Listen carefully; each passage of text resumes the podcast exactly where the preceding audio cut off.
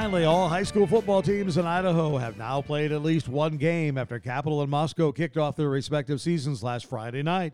Meantime, the Rigby Trojans keep sending a message to football voters. That message, why not us? And a touching moment in Idaho Falls, reminding us all why we love sports. Hi, Wayne Dzubak with Prepcast on IdahoSports.com, presented by Steve's Hometown Toyota, where for the 18th straight year they've been awarded the Toyota's President's Award for Outstanding Customer Service.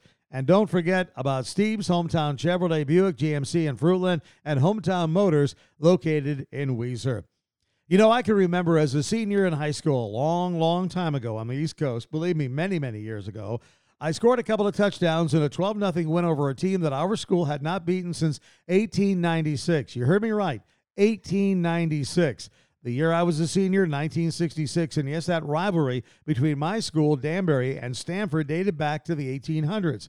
The win was front page news, but our quarterback, you guessed it, he got all the credit, despite my two touchdown plunges, the only scoring in the game. Was I bummed? You better believe it. But I was young. In the multiple years since, as I've grown up and matured, I think, I've come to realize just how lucky I was to be able to play football.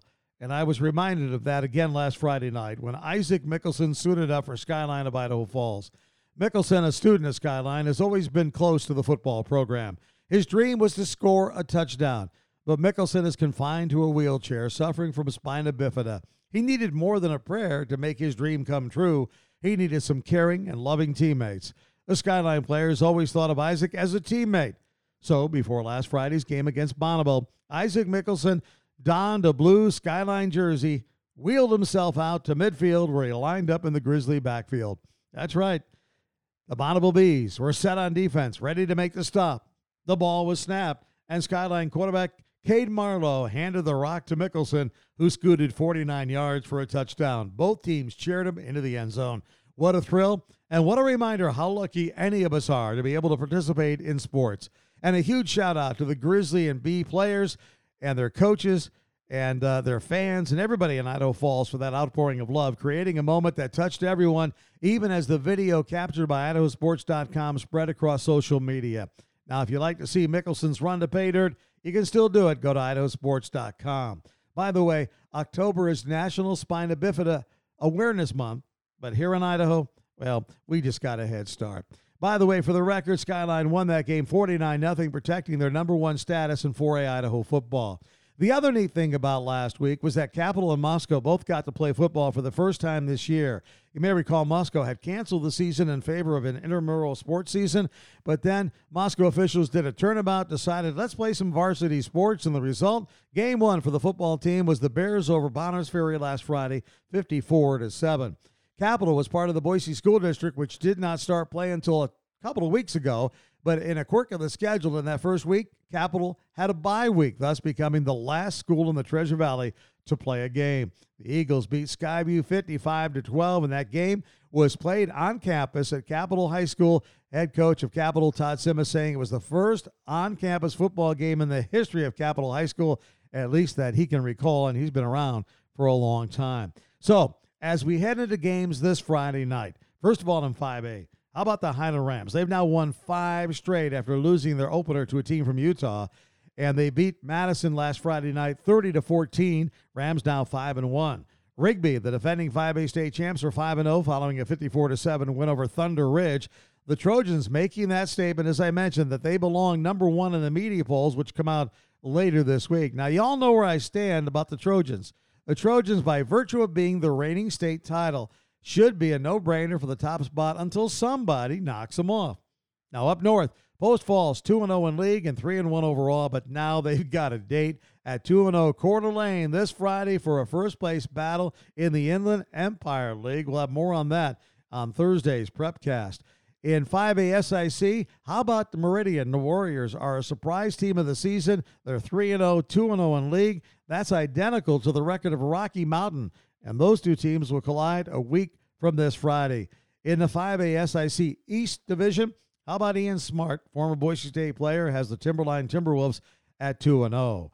The 4A High Country Conference is a battle right now between Skyline and Blackfoot. Both are 4 and 1 overall and both coming off wins last week. Meanwhile, in the Southeast Idaho Conference, Pocatello was 4 and 1, While in the 4A SIC, Valley View has jumped to a 5 0 start, 3 0 in league, but they have conference company as Emmett, Bishop Kelly, and Nampa are all 2 and 1 in league, just one game behind them. Well, the 3A Mountain Rivers Conference is a dogfight right now. We're South Fremont 5 0, Sugar Salem is 4 0, and how about Teton? They're 4 and 1. South Fremont and Sugar Salem folks collide one week from Friday night, so the season should be getting interesting.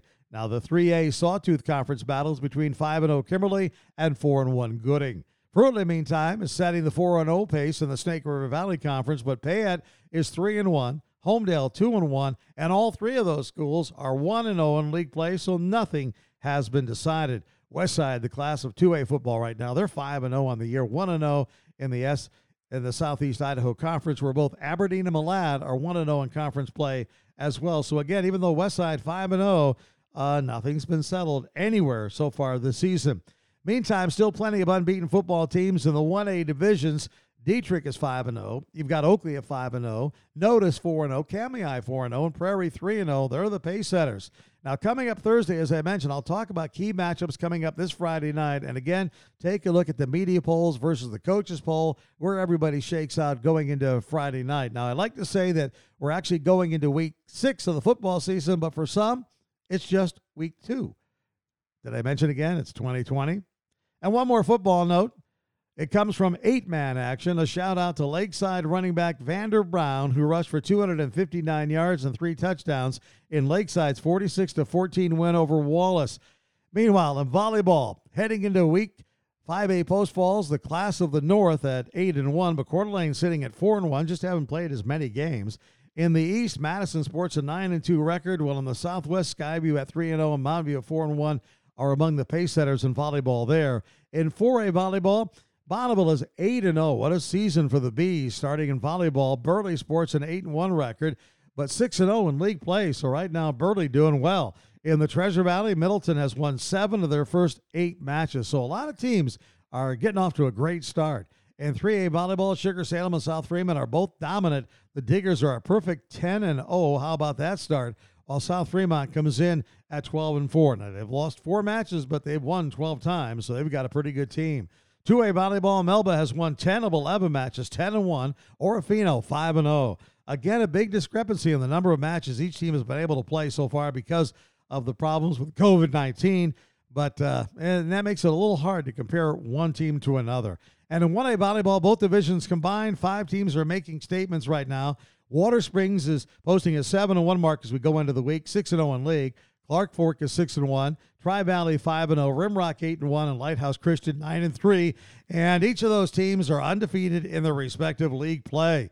And in soccer, how about the battle of 4A boys between 9 and 1 Blackfoot, 9 and 1 Canyon Ridge, and 7 and 1 Century? How about that? And in girls soccer, it's 5A teams making some noise with Highland at 10 and 1, 10 of 11 wins, huh? Boise 5 and 0, Rocky Mountain 6 and 0, and Coeur d'Alene up north is 5 and 0.